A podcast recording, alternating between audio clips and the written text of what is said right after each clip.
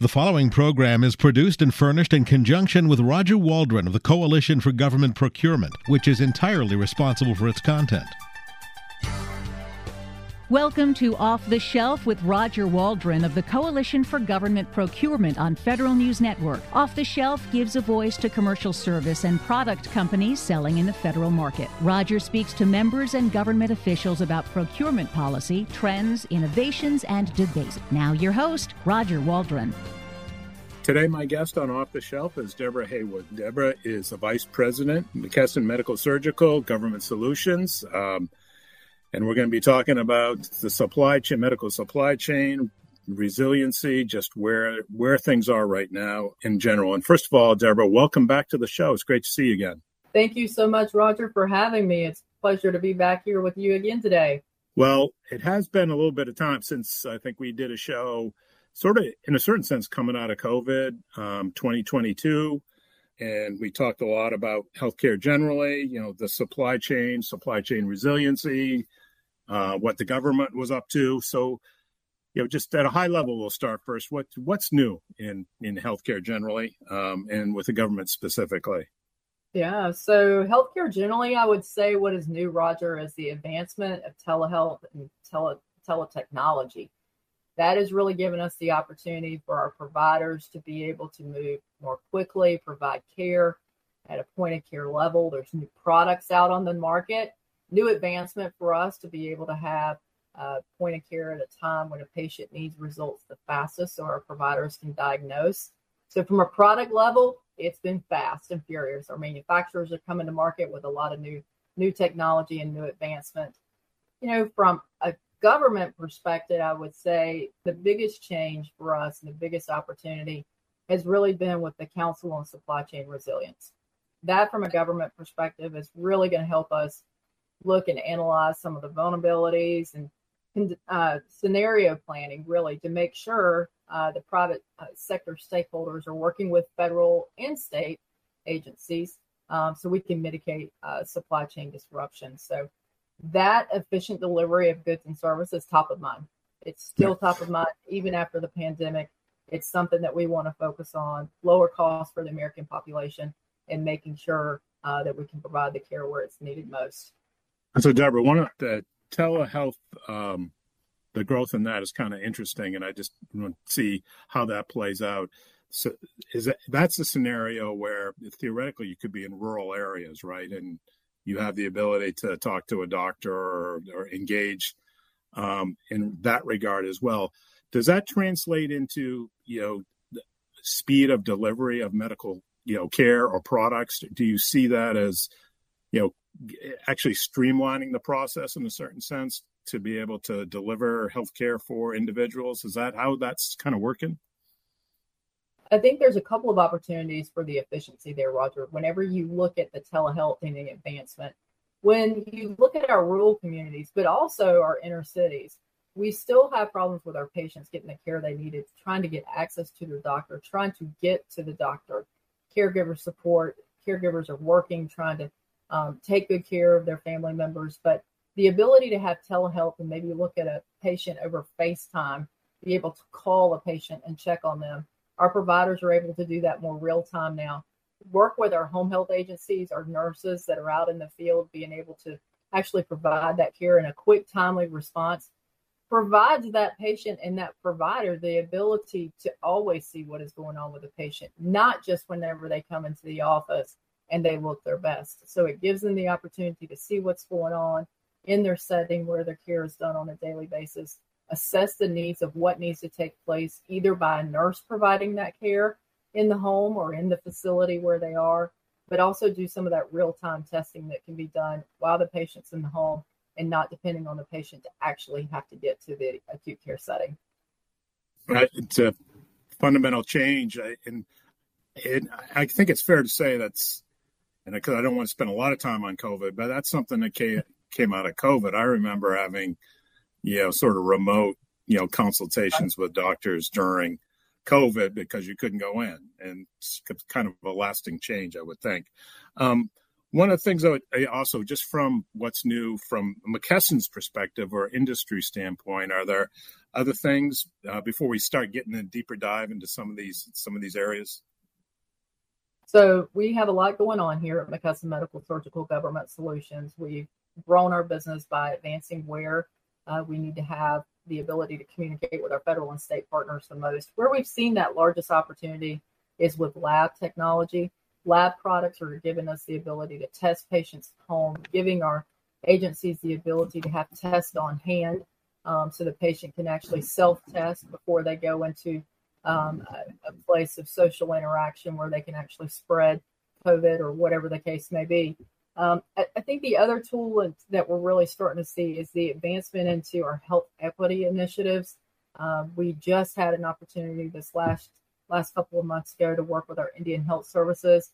So the concentration in being able to do new things around uh, where is the care got to be provided, what socioeconomics are actually going to drive care, and what kind of care needs uh, is supported by the products that we distribute has been really critical for us. We are definitely customer first um, here at McKesson. We always have been. That's been a foundational principle of the of the corporation. But these new tools and technology and advancement and new initiatives is really allowing us to get into the community and understand how the community operates so we can work more closely with our federal partners. And, and from your perspective, I know we're going to spend some additional time talking about Indian Health Service and uh, mm-hmm. the support you all are providing, but just what's been the reaction of the customer to you know this engagement and focusing in this area? I presume it's been pretty positive. Customers always love for you to meet them where they are. Um, you know, they agree. you know, strategies can be developed on any type of strategic development with a PowerPoint, but customers really want to see you in their communities, understanding and asking what's important to them, allowing them to tell you how the product needs to be distributed and where they need the product at, what kind of product do they need, depending on the socioeconomic uh, situation they're, they're in. So the the response has been overwhelming, um, and it's really afforded us the opportunity to make it part of our ongoing strategy. So, um, you know, let's now start, you know, getting a little deeper into some of these issues. And um, the first one I, I, really would like to talk about because it's it's kind it is top of mind. We hear, you know, at the coalition, we always have lots of questions about supply chain resiliency, domestic manufacturing. Um, you know, just um, how has it sort of changed over the last couple of years, or even just you know from the from from COVID to now? Um, are things improving? You know, are they taking a step back, or where where where do you see it right now in terms of supply chain resiliency? Yeah, Roger, first of all, I'd just like to acknowledge the effort that you do with the coalition. The coalition has really allowed us as the private sector to be able to come in and work with some of our federal agencies and state partners. And so that opportunity we're just grateful for because those topics allow us to walk away with additional comments and conversations that we need to have. So first and foremost, thank you for making that a priority with the coalition. I would say how has supply chain resiliency changed? I would say we continue to evolve. One of the one of the key factors is that everybody took the lessons learned from COVID very seriously.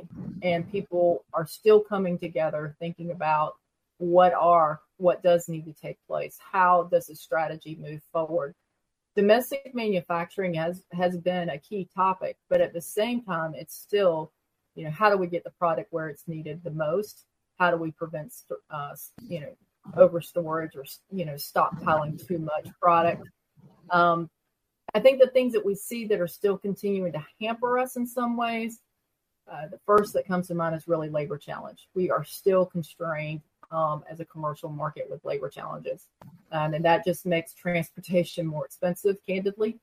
Um, as you look at fuel prices, the transportation costs that's involved in that, the shortage of labor, that combination, that trio combination there makes it really, really hard for any company, not just McKesson, but for any organization to really be thoughtful and planful. So that demand forecasting that has taken place on how much product a customer needs is critically important now, probably a little bit more important than it was pre pre COVID.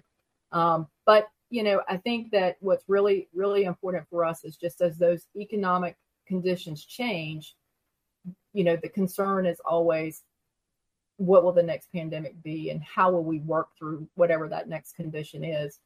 And one of the, the things that has not changed um, over the last three years, which I'm very, very proud of, is uh, the commitment. Uh, the commitment from the federal and the state agencies is still very strong to come together and talk about best practices and, and speak about those in an open forum. Deborah, that that's a great great point to stop. We're up at the break, but when we come back, we talk, we can start talking about some of those best practices, um, and in particularly some of the best practices McKesson is implementing. My guest today is Deborah Haywood. She is a vice president, McKesson Medical Surgical Government Solutions. I'm Roger Waldron, and you're listening to Off the Shelf on Federal News Network.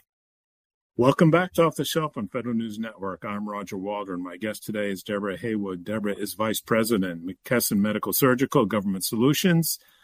Uh, and we are talking about supply chain resiliency, healthcare support, just just cross-cutting set of issues. And Deborah, when we took the break, you had just mentioned best practices and supply chain resiliency more generally. And I guess I get you know let's start first with just what are you seeing with regard to best practices and you know work you know the industry support of government and vice versa? Um, how are government and industry working together to you know support the healthcare system and some of the best practices you're seeing?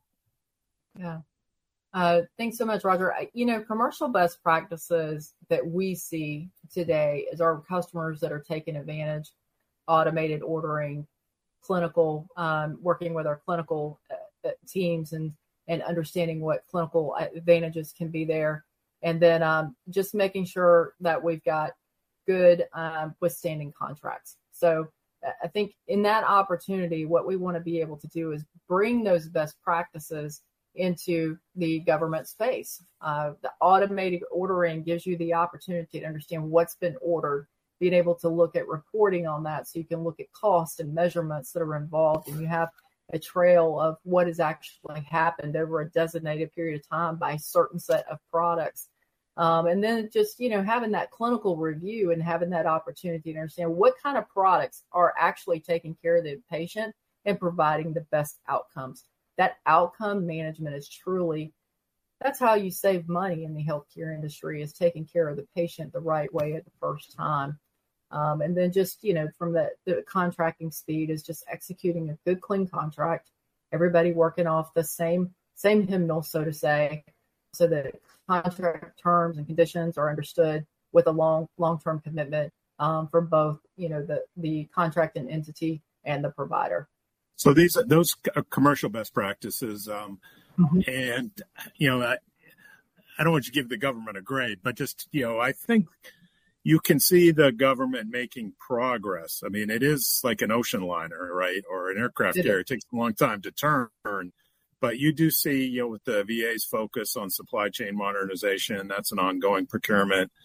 You know, I think the Med-Surg program, in terms of the BPAs for the products, has uh, you know worked pretty well for the manufacturers and the actual suppliers, and you know, and then the VA has awarded you know the multiple award IDIQs for the prime vendors. And um, so do you see you know what's your assessment of where the, the government is right now?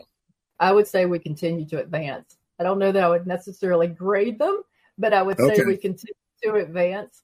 Um, the only thing i would add to what you just said about some of those best practices that we've seen over the last 12 months um, is there seems to be more intent for rfi solicitation prior to an actual rfp so allowing uh, allowing commercial uh, industry to be able to respond back to that, to take some of those best practices into consideration before the actual RFP or contract is actually sent out to be bid on or awarded. The advancement that we've seen from that and our federal partners has been tremendous. The VA has taken a lot of time and consideration to put out significant RFIs, um, take that feedback, and then we're starting to see some of that actually come to fruition um, whenever the con- whenever the RFP comes out. So it allows for a successful RFP to be done.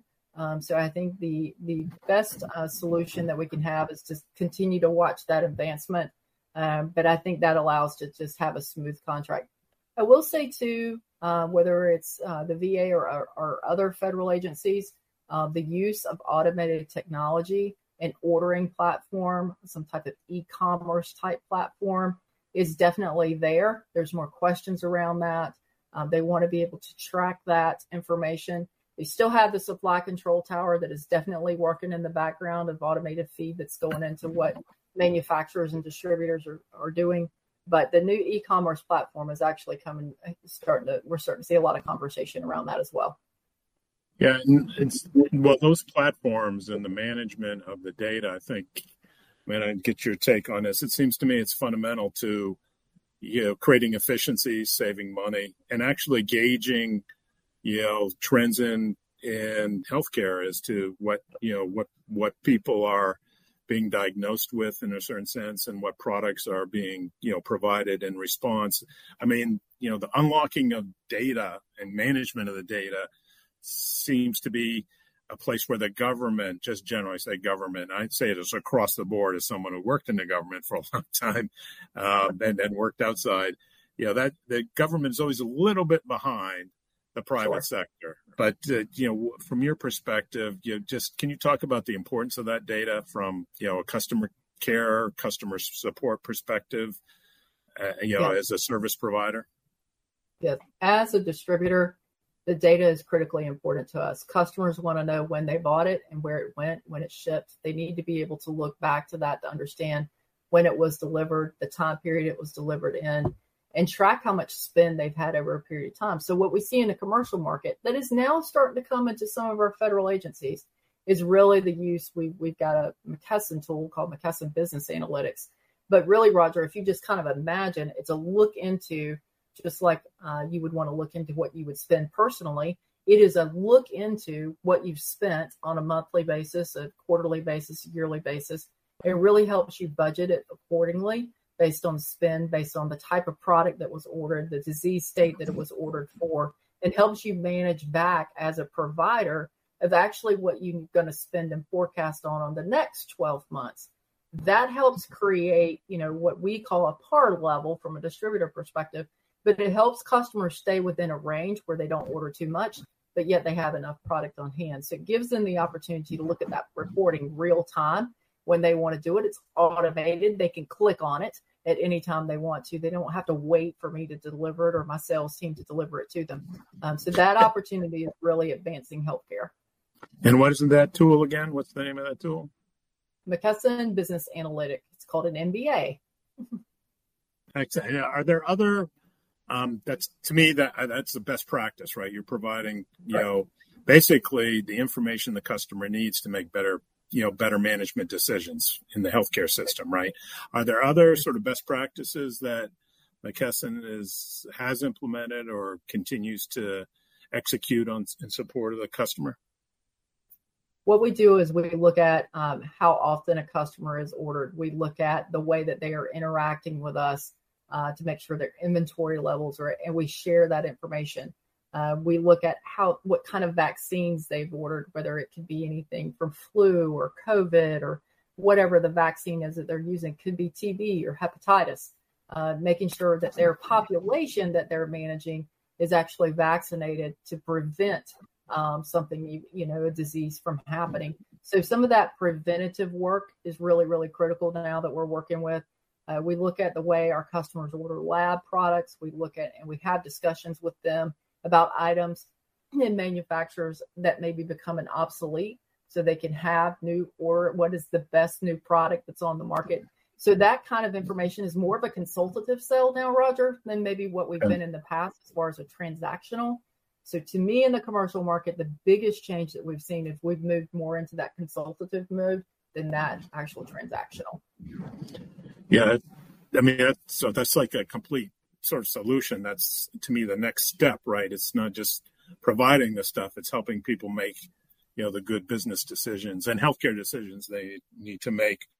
Um, you know, we got about a minute left, and maybe we can start this. You know, one of the key things, you know, coming out of COVID, or just when you think about supply chain resiliency, um, and and the government's focus on it, and you know, this this term future proofing uh, and I wanted to ask you about that. Um, and, and, we can start the conversation we've got about 30 seconds now left, but you know, what is future proofing? I know it's a longer answer than 30 seconds, but give it a shot.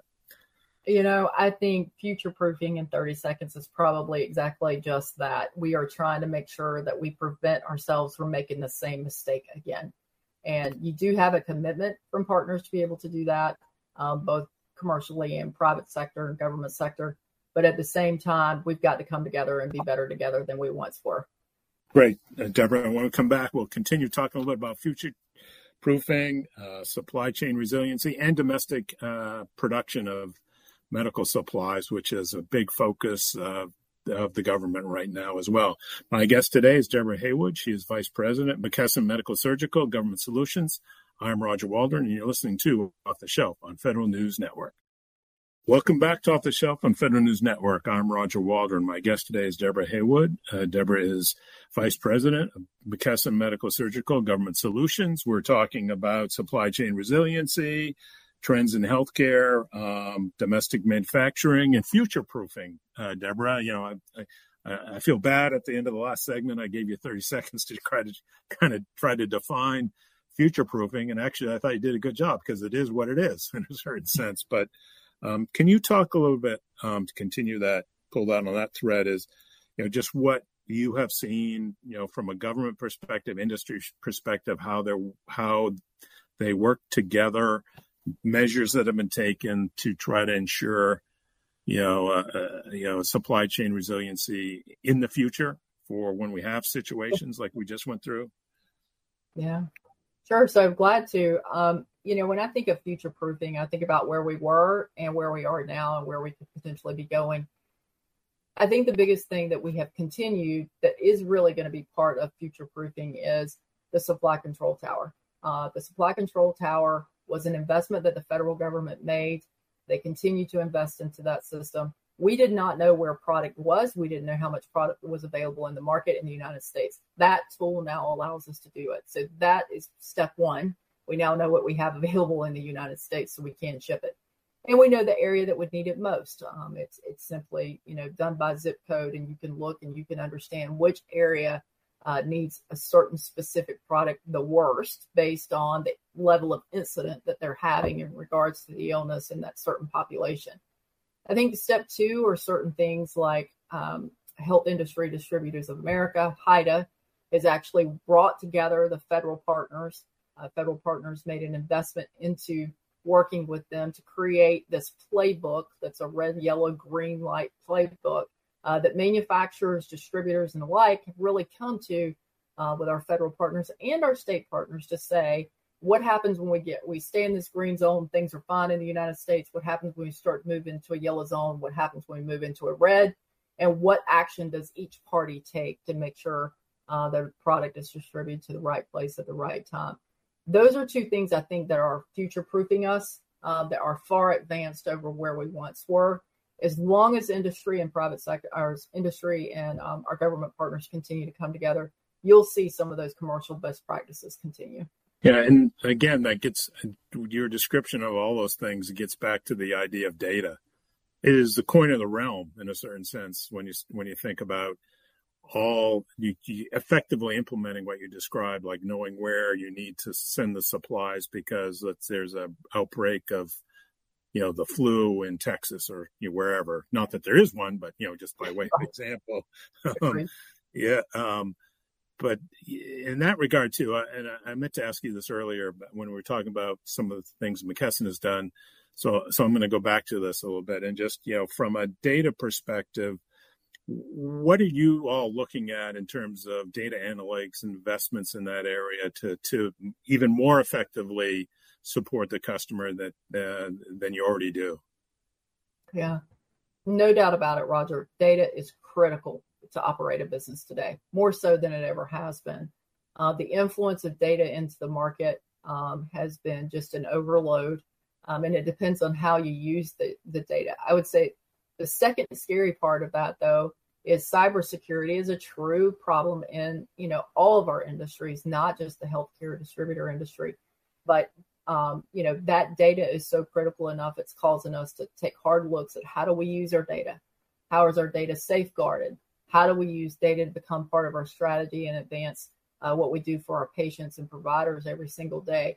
Uh, McKesson Medical Surgical just acquired a company called Compile. Um, that is a is a data organization. Um, so I would say we're at the beginning of where we believe data will go. How we will use AI in healthcare remains to be seen. I think um, it is on everybody's list of to dos, um, including you know part of people's strategy. Uh, but right now, we're just trying to stay with our customers, get them the data that they need, and then understand what AI could be to the organization moving forward. Yeah, it's um, it is. I think there's you know moving forward, you know, the management of data and the use of data analytics, and whether it's AI or however. I think there's just unfulfilled potential there moving forward, and I think it, it sounds like it's just like a lot of industries. People are trying to figure it out right now. Uh, you know, it's early days. Accurate yeah, and you know, but it's something you know you do need to pursue that along with cybersecurity. So um, appreciate that. Um, let's turn a little bit to you know when we talk about supply chain resiliency. You know, one of the things there's been a you know significant focus on in the federal government in particular is investments in domestic manufacturing. Um, you could can you talk a little bit about you know where that you know the Council on Supply Chain Resiliency, domestic manufacturing support, and a little bit you know if you want to, we can talk a little bit too is about like the different rules of the road, whether it's Trade Agreements Act, the Buy American, and how all those things work, you know, in this context. But first, just domestic manufacturing. Where are we right now? Um, so I would say domestic manufacturing is both an opportunity and a challenge, uh, Roger, just to be transparent. Um, it is an opportunity because uh, there, you know, the U.S. government made a 1.5 billion dollar investment in domestic manufacturing. What we saw, you know, with the pandemic is we needed product here in the United States and we didn't have it, um, and so domestic manufacturing was a critical component of that. I would say the challenge still is though that product is higher um, the domestic manufacturers that are here in the United States are smaller, um, and they need a commitment. They need a long term commitment um, as that manufacturer to be able to continue that production. Um, then they can be able to look at cost containment that is matured over a long term contract that they have security in and knowing that they're going to have to continue business. Unfortunately, uh, you know, we've seen some constraints with those U.S. domestic manufacturers um, that have been set up, and so that constraint is really um, uh, still on the watch list. I would say uh, we we definitely know that domestic manufacturing is important. Understanding the balance between domestic manufacturing and manufacturing that's out of the United States um, is is a focus, I think, uh, for the industry. Yeah, it it seems to me um, you know, the, the, you can make investments on the supply side, the investments in domestic production, but I think you're right on point. If there aren't corresponding, and you know, you know, commitments on the demand side that you're going to buy the actually buy the product, um, you're building, you know, uh, uh, back in the old days, what was it, a bridge to nowhere? I mean, you're kind of yeah. like you're building the capability, but then you're not taking, you're not utilizing that capability by buying the end product. And I think it takes both to create viable, you know, um, healthy sort of long term production capabilities. Um, you know, another thing that I get asked a lot about too is just you know, you know, when when people are thinking about production, you know, and the government does talk about near shoring, you know, you know, allied capability of production. Um, is, is that is do you see that as more the government's more open to that um, just because of the challenges with domestic manufacturing, or is it you know trying to find the right mix as you sort of alluded to? Because not everything can be made. I mean it just it's it would be impossible to make everything in one place right at the end of the day. Definitely. um you know our standpoint has really been able to have more of a diverse um uh, opening of opportunities for us to bring new suppliers new manufacturers um, into the portfolio as as a company. Um, we definitely want to diversify that portfolio, so we we learn from our own best practices. I think from a government standpoint, of course, they want everything to be domestically made, but we have a population of over 330 million Americans here in the United States, and so you've got to have the quantity available for your healthcare workers whenever that product is needed. And so, finding that balance as a distributor um, is is a fine line between what is made here in the United States and what is available through a TAA compliant country. You know, the federal government certainly wants domestic made product, um, but we also are constrained with time commitments on a contract and pricing commitments uh, that need to be met to be able to um, afford that opportunity. So um, I think there is a fine balance that needs to be seen. I think we still have a lot to learn um, at the federal government level on how we're going to procure and long term procure with long term committed contracts.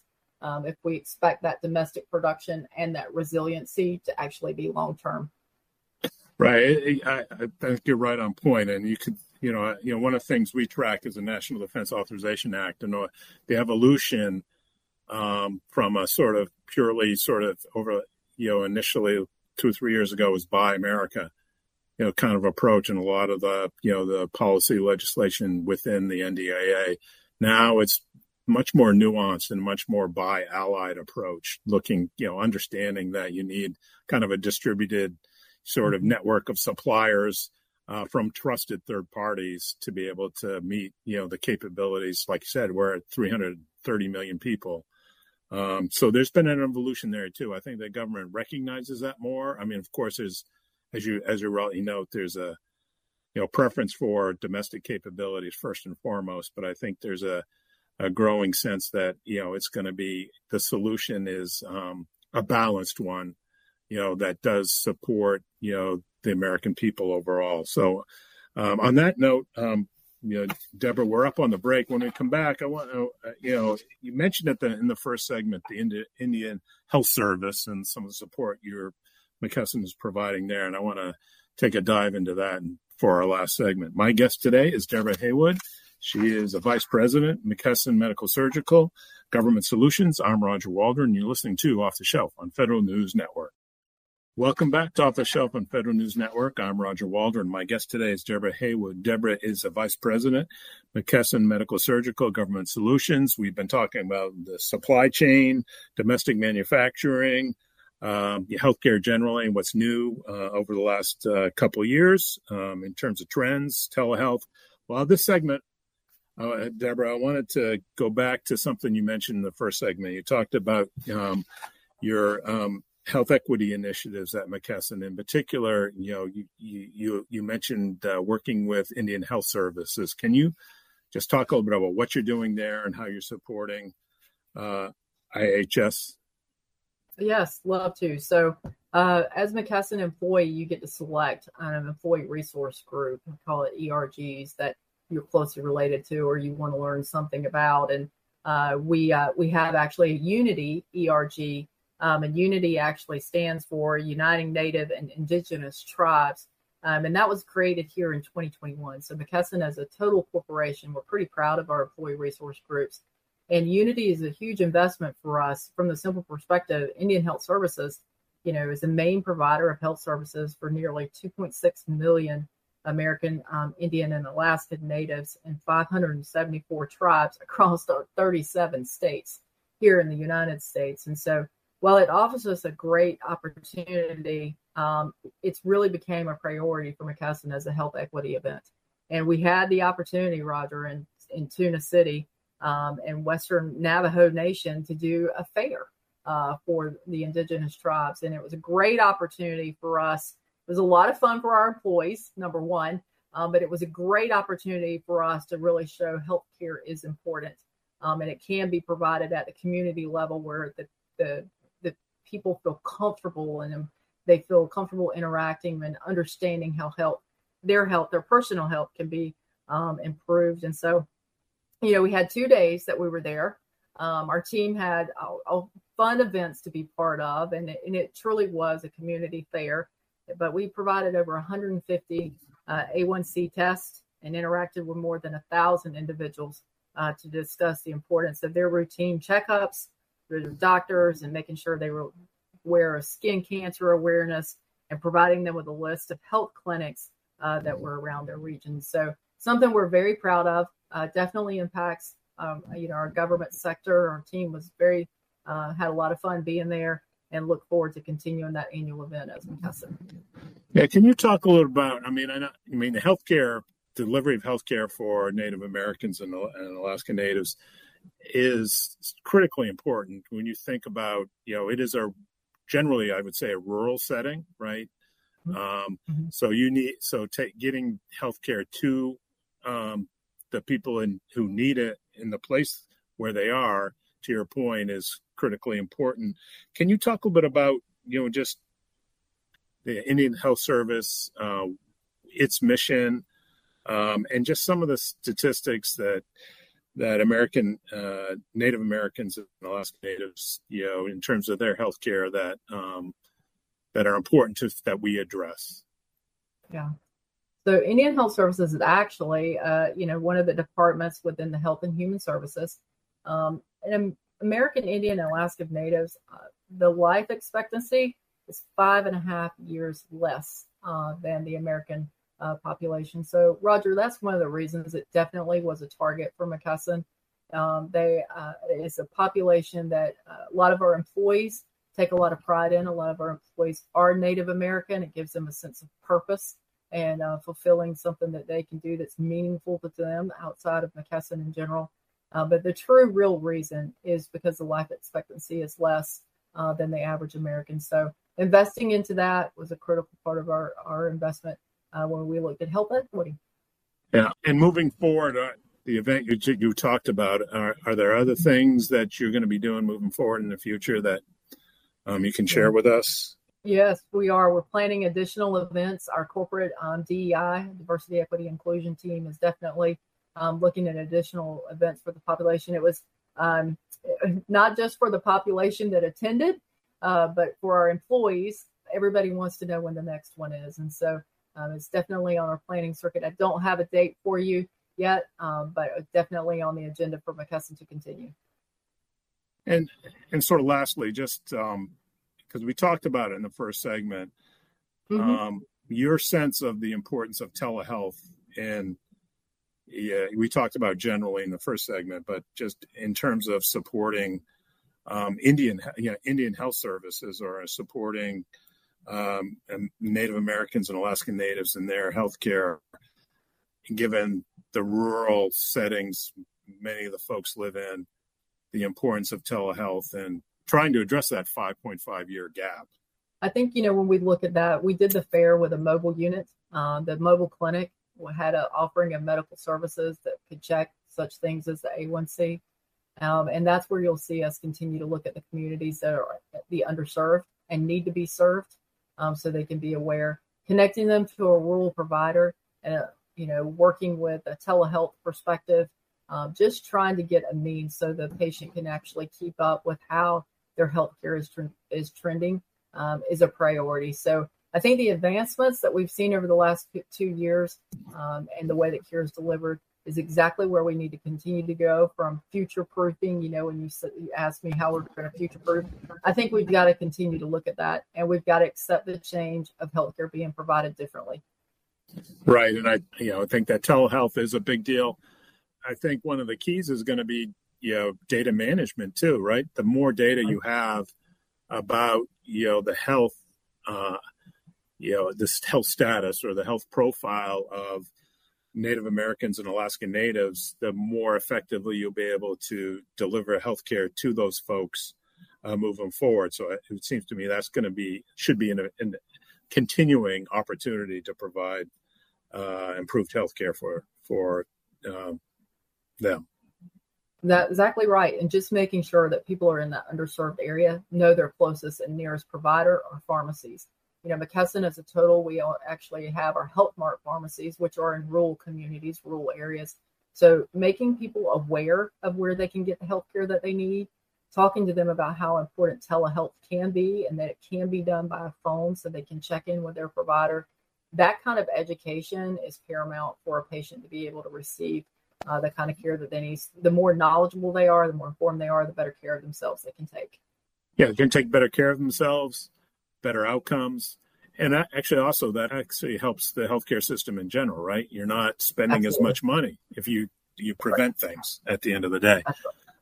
Deborah, we're up at the end of the show. Uh, it went so. Oh fast. my goodness! so we'll, I will have to have you back again um, and get an update on where things are and uh, on the supply chain and resilience and all that sort of all that sort of good stuff. So I want to thank my guest today, Deborah Haywood. She is Vice President, McKesson Medical Surgical Government Solutions. I'm Roger Waldron, and you've been listening to Off the Shelf on Federal News Network. You've been listening to Off the Shelf with Roger Waldron of the Coalition for Government Procurement on Federal News Network. Tune in Tuesday mornings at 11 or subscribe to this show on iTunes or Podcast One.